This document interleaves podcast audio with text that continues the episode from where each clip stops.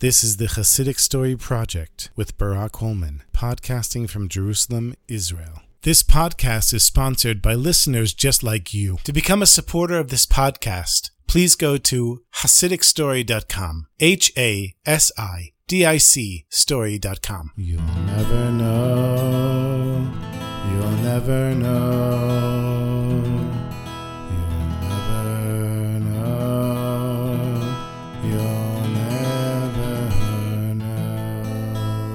This week, I'm going to share with you two short stories, and then I'm going to bring back two stories about slichot from previous episodes that maybe some of the listeners didn't get a chance to listen to, or if you did listen to them, you don't remember them. They're two of my favorite stories. So the first story takes place in Kiryas Yoel, which for anybody who doesn't know is a Haredi town in New York of Satmar Hasidim. And for anybody who's not a Hasid, you might think that all Hasidim look the same. That's probably how people who are not Asian look at Asians and think that Chinese and Japanese and Koreans all look the same. But of course they're not, and neither of Hasidim. And amongst the Hasidic groups, there's some groups that clash with one another. And one of those groups is Chabad and Satmar. Both Hasidic groups, and both have a little bit of tension between them, or really, in the past, quite a lot of tension. And it happened that once there was a Lubavitcher Chassid who was traveling to his family to the Catskills in upstate New York to join them for the Holy Shabbos. And he left on Friday, planning to leave at a certain time,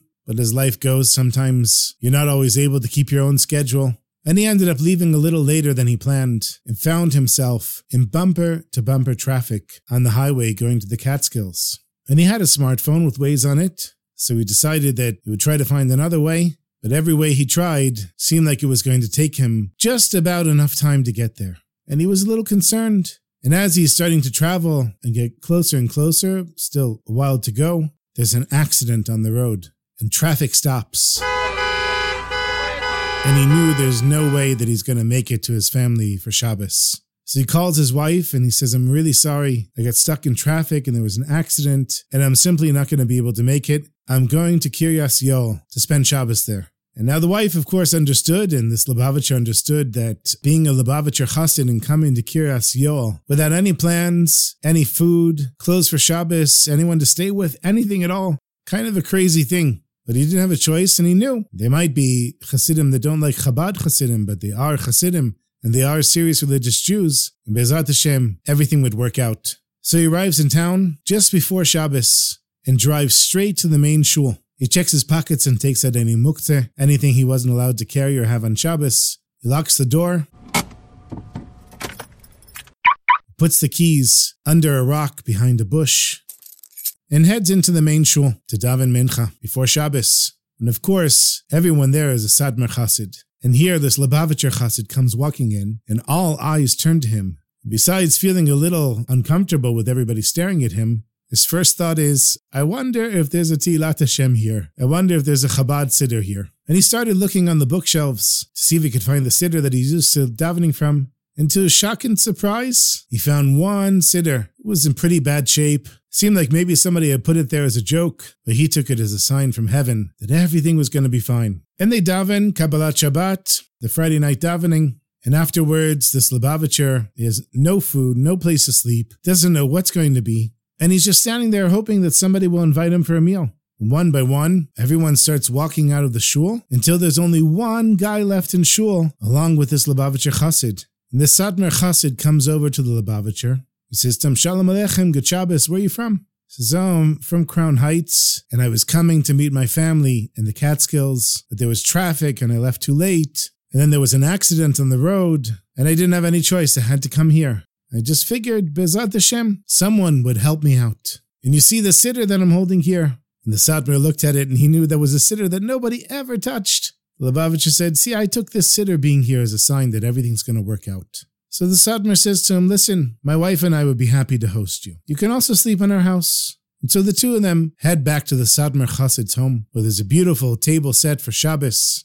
And they make Kiddush and Hamotzi. They start to talk with one another. And they start sharing Torah ideas and Hasidic ideas. And they were talking for hours and hours and really enjoying each other's company. The next day, they go to shul together, come back, have the second meal, the third meal, And now it's Motzi Shabbos, and the Lubavitcher can go get his car and finally drive to be with his family in the Catskills. And he says to this Satmar Chassid, You know, I have to tell you something amazing. When I was a bacher, when I was a yeshiva student and a young man, I came here once on a Thursday night to teach the Tanya, which is the seminal book of Chabad Hasidus, written by the Alter Rebbe, whose birthday, by the way, is on Chai Elul, coming up right now. And he said, I came here on Thursday night to teach Tanya, and I knew it was kind of a crazy thing to do. Because, you know, Satmar Hasidim, they don't like Lubavitcher so much, and for sure they don't want to learn Tanya. But I figured, you know, my job as a Lubavitcher is to go into places where I feel there's some spiritual darkness and try to bring some spiritual light. And I figured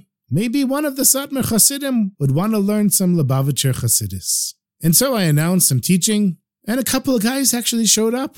We were learning Tanya, and things were going really well. And then, in the middle of me teaching, a few Satmar Hasidim came in and they shouted at me and they said, What are you doing here? You have no right to be here. This is our town. Get out of here, Lubavitcher. And I held the Tanya and I said, Listen, I'm a man of peace. I just came to learn Hasidus. That's all. I'm not looking for any trouble. And so one guy, he comes over and he kicks me. And another guy, he picks up a bench and he hit me with the bench. He knocked me onto the floor. The other Satmar Hasidim picked me up and they said, We're so sorry. But they whispered to me, You better get out of here because this is not safe for you. I said, So I got back in my car and drove back to Crown Heights. He said to me, You know, that was a long time ago. And I figured I would take my chances again here. And he said, After you hosted me for Shabbos, you were so kind to me. I mean, I came here with nothing You gave me food and a place to sleep. And look at these wonderful conversations we had about Hasidus. I have to say, things have really changed. Now I feel like we're brothers. Look at how far we've come. And the Satmar Chassid is listening to the Lubavitcher, and he says to him, Do you mind telling me that story again? And the Lubavitcher thought this is kind of strange, but he said, Yeah, sure, I'll tell him the story again. He said, You know, I came here to teach Tanya, and a couple of guys showed up. Then they asked me to leave. When I refused, one of them picked up a bench and hit me. And I left. That's the story. And now you know you and I are getting along so well. So he noticed that the Satmar Chassid was crying. And the Lubavitcher Chassid says to him, What are you crying about? It's fine. Look at you and I, we got along so well. Everything's fine. He says, No, you don't understand, my friend. He said, For 15 years, three times a day, I've been davening to the Ribono Shel Olam, the master of the world, to send me the person that I hit with the bench so that I could do tshuva. And now the Lubavitcher said to him, Do you mind saying that again? The Satmar said, I'm the one who hit you with the bench. I'm the one who tried to kick you out, threatened you. He said, After I did that, I came home and I said, What did I do? I didn't know who you were. I didn't know your name. I didn't know anything. 15 years, three times a day. I asked Hashem to send you to me, and He did. And now, my friend, I'm asking you for forgiveness. Do you forgive me? And of course, Lubavitcher forgave him. And the two of them hugged and became close friends. And that's the power of prayer, my friends, and the power of the desire to do tshuva and to fix what you did wrong. May we all merit to do tshuva and fix the relationships in any way we can. Ah.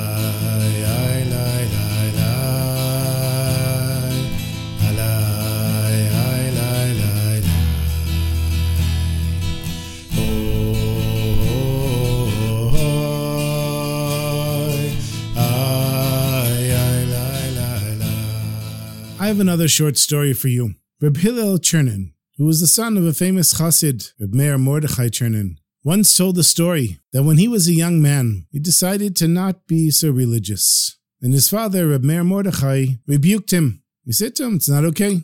Got to keep Shabbos, got to keep kosher, daven every day. But his son Hillel, he didn't listen. And during a private audience, a Yechidus, with the Rebbe Maharash, who was the fourth Lubavitcher Rebbe, Hillel's father, Mordechai Meir, complained about his son. And he said to the Rebbe Maharash, maybe if Hashem caused him to break his leg or something like that, maybe then he would change his ways. And a short time later, Hillel, the boy, was hit by a wagon and hurt his leg.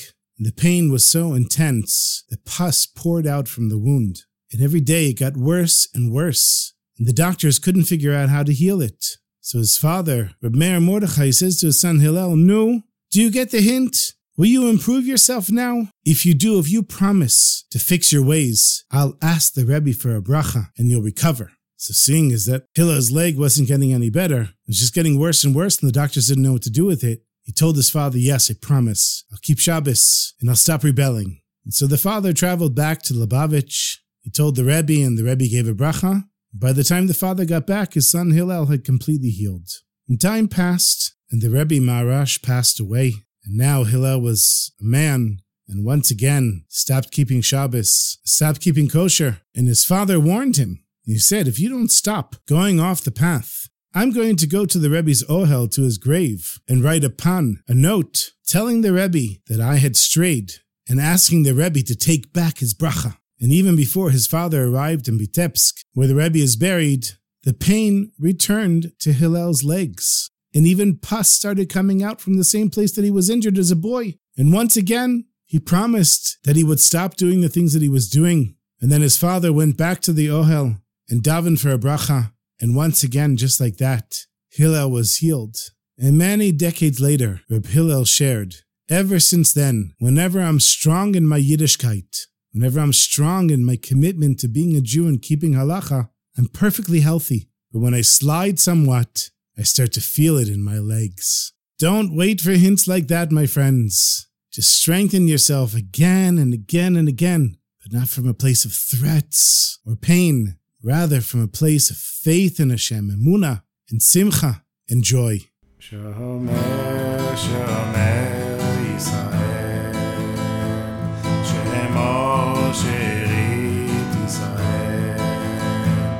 Yan Yovan, Yan Yovan Yisrael, Yan Yovan, Yan Yovan Yisrael, Yan Yovan,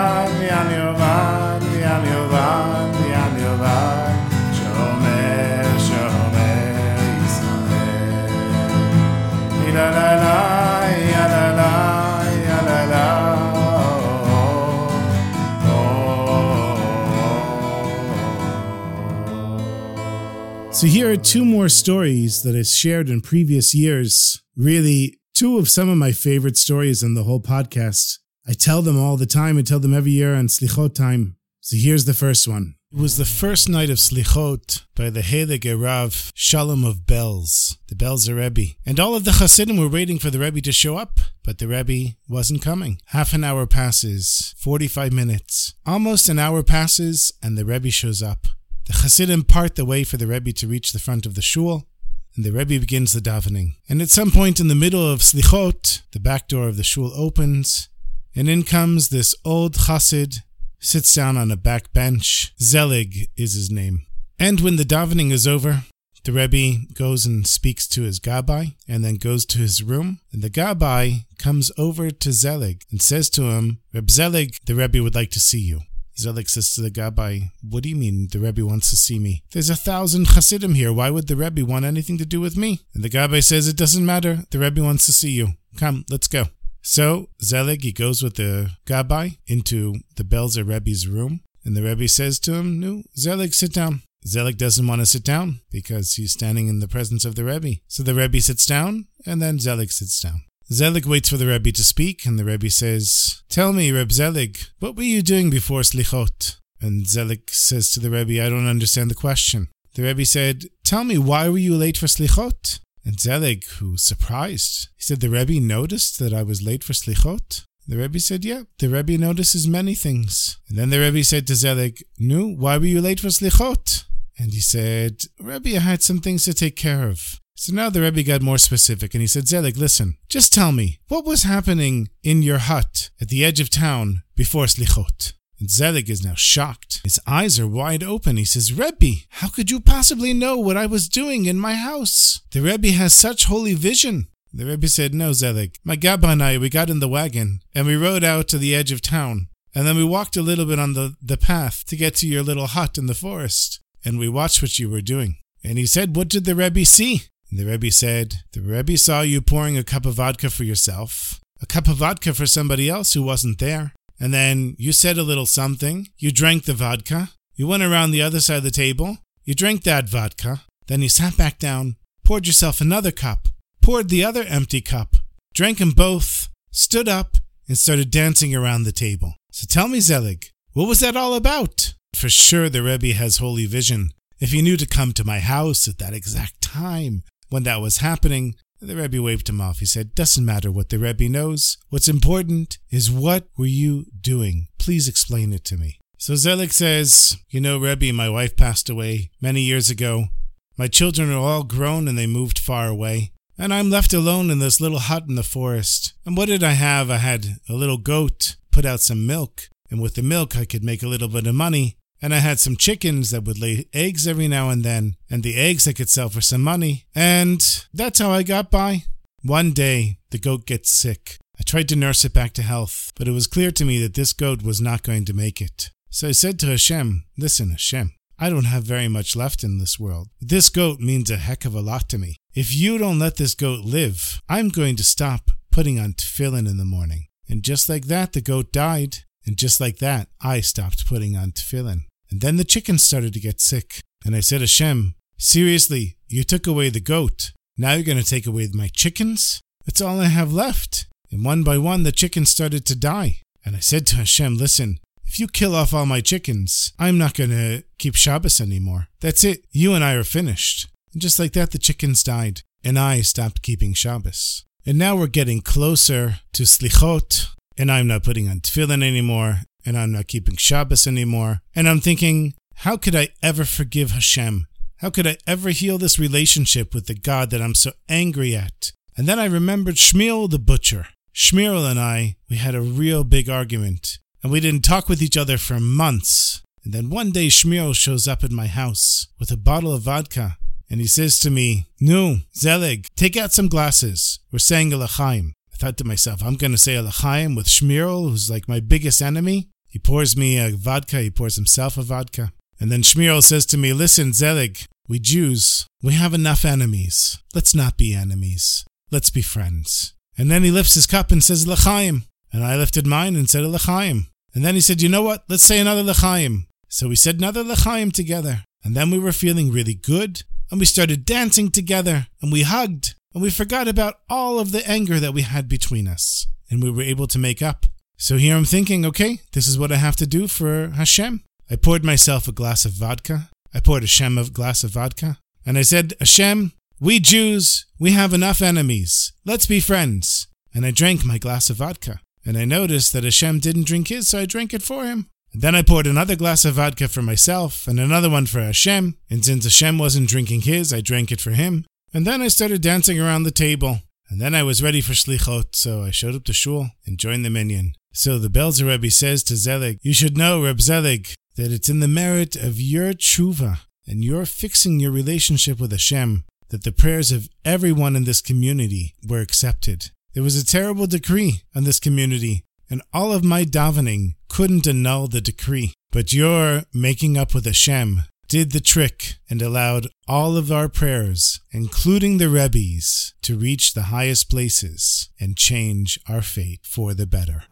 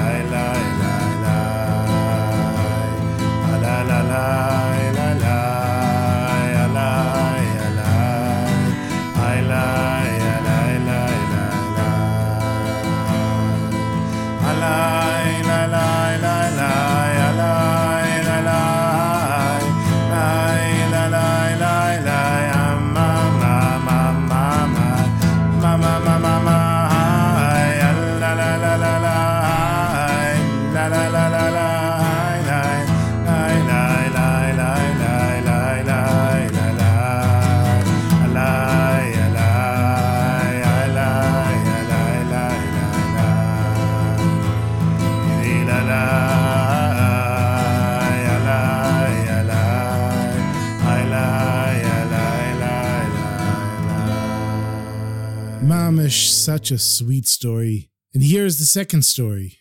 There was a great Rebbe, the Nimerover Rebbe, who during the time of Slichot, the special prayers, said early in the morning, from the month of Elul until Yom Kippur, the Hasidim of the Nimerover Rebbe liked to say that their Rebbe would go up to heaven during the time of Slichot. Now one day, a Litvak, a Misnaged, someone who didn't believe in the ways of Hasidim, came to the town of Nimerov in the time of Slichot or slichas, as they would say back then. And it's early in the morning, and the Hasidim start saying slichot. Now the Litvak knows that there's a Rebbe here in Nimirov, and he asks the Hasidim, where's the Rebbe? I mean, doesn't the Rebbe say slichot like everyone else? They said, ah, our Rebbe. This time of the year, our Rebbe ascends to heaven. He goes up to Shamayim, and that's where he says his slichot. So he's not here with us. He's up there with all the angels and the tzaddikim and all the souls that left this world. So the Litvak, he says, give me a break. What are you talking about? Your Rebbe ascended to heaven. Says in the Gemara that even Moshe Rabbeinu, during his lifetime, he never ascended to heaven, and he spoke directly to God. You mean to tell me that your Rebbe is greater than Moshe Rabbeinu? And the Hasidim said, ah, you know, you Litvaks. You take the life out of everything. Just relax a little bit, okay? Our Rebbe goes to heaven. Now, they gave him a sefer, a book of slichot, and they said, no, focus on your davening. Quit asking such silly questions. But for a Litvak, he wasn't a chassid. And he said, no, this is not enough for me. I need to know, where is the Rebbe going? If the Rebbe is going to heaven, I want to see it with my own eyes. And so that night, he snuck into the Rebbe's room, and he went under the Rebbe's bed. And he waited until the Rebbe would get up so he could follow the Rebbe and see where the Rebbe was going. Now, when this Litvak was laying under the Rebbe's bed, he was, of course, reviewing words of Torah the whole night. He had a really strong cup of coffee before, and he was well alert. He had no problem staying up, but he could feel something special coming out of the Rebbe. It wasn't a normal thing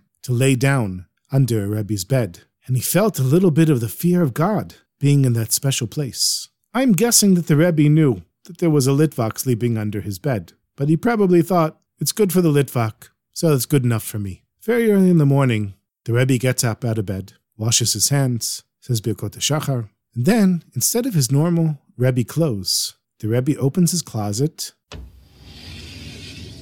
and takes out some peasant clothes. He puts on a dirty shirt, dirty pants, long leather boots, also covered a bit in mud, puts on a hat, takes a special bag with a rope, and in the rope there's an axe. The Rebbe walks out the front door. Now, of course, the Rebbe was wearing tzitziot, and he tucked them in so nobody could see, because obviously he was on a special mission, secret mission. And as soon as the Rebbe left the door, the Litvak follows him out very quietly and follows behind. The Litvak is keeping an eye on the Rebbe the whole time, and he watches the Rebbe go into the forest, deep into the forest, where the Rebbe finds some dead trees, and he starts cutting the trees down. And once he cuts the trees down, he chops them into little pieces ties them up with his rope, and throws it over his shoulder and starts walking towards a nearby village.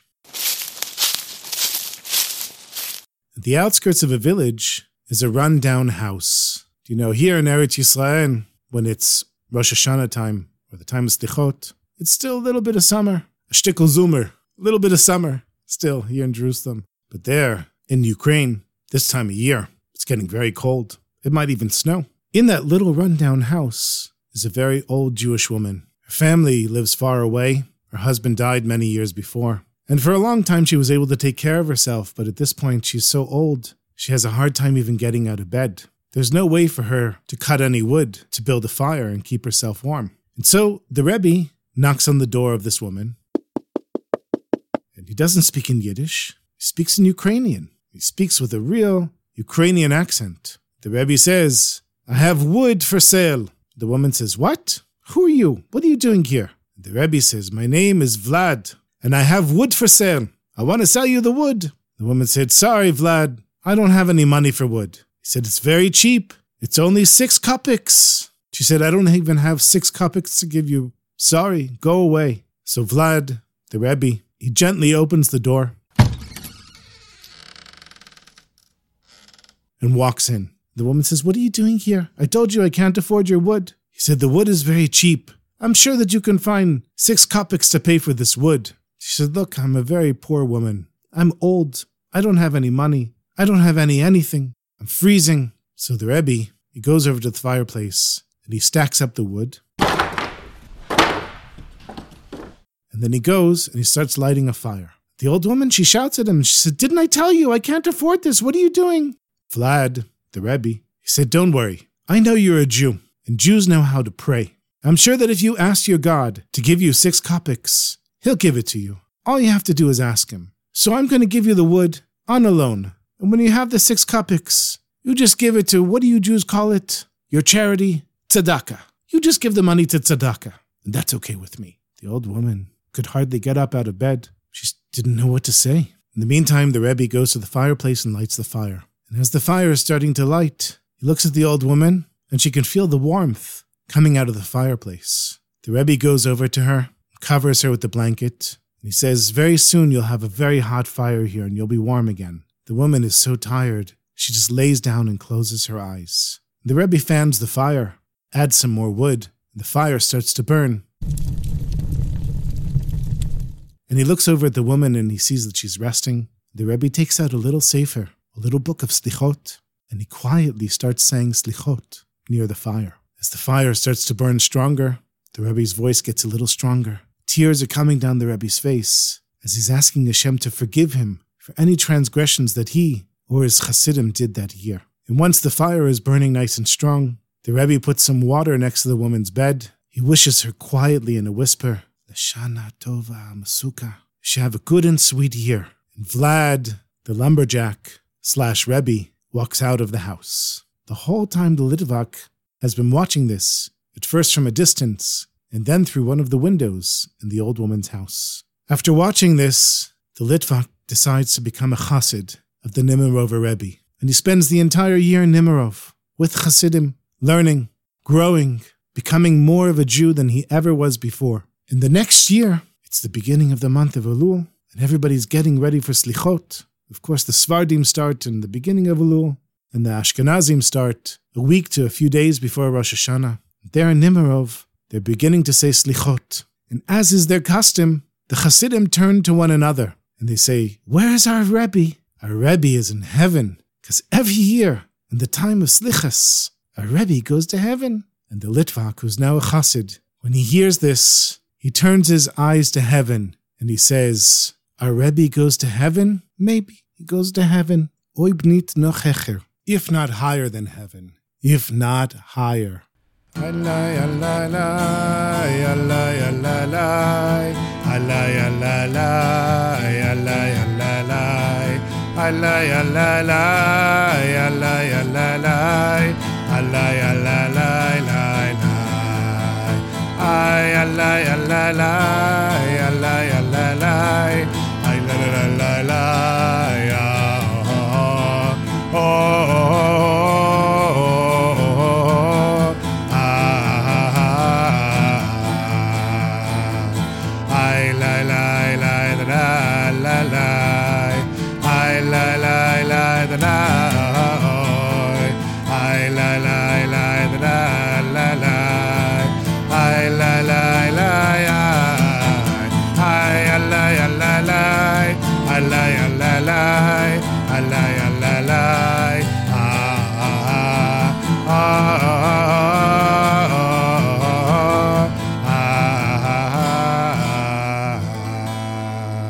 Thank you so much for listening, my sweetest friends. I want to thank one of the new supporters of the podcast, the Sheer family. Thank you very much for your kind words and your contribution. And you can become a contributor as well by going to my website, HasidicStory.com, H A S I D I C story.com. And you'll see there, besides all the episodes, and for anybody who wanted to know, by the way, I have everything categorized on the website. If you go to all episodes, You'll see I have all of the Rebbe's and a few subjects, for example, Slichot stories like the ones I added today. And you'll also see a button there to become a contributor, a supporter, and any and all support is greatly appreciated.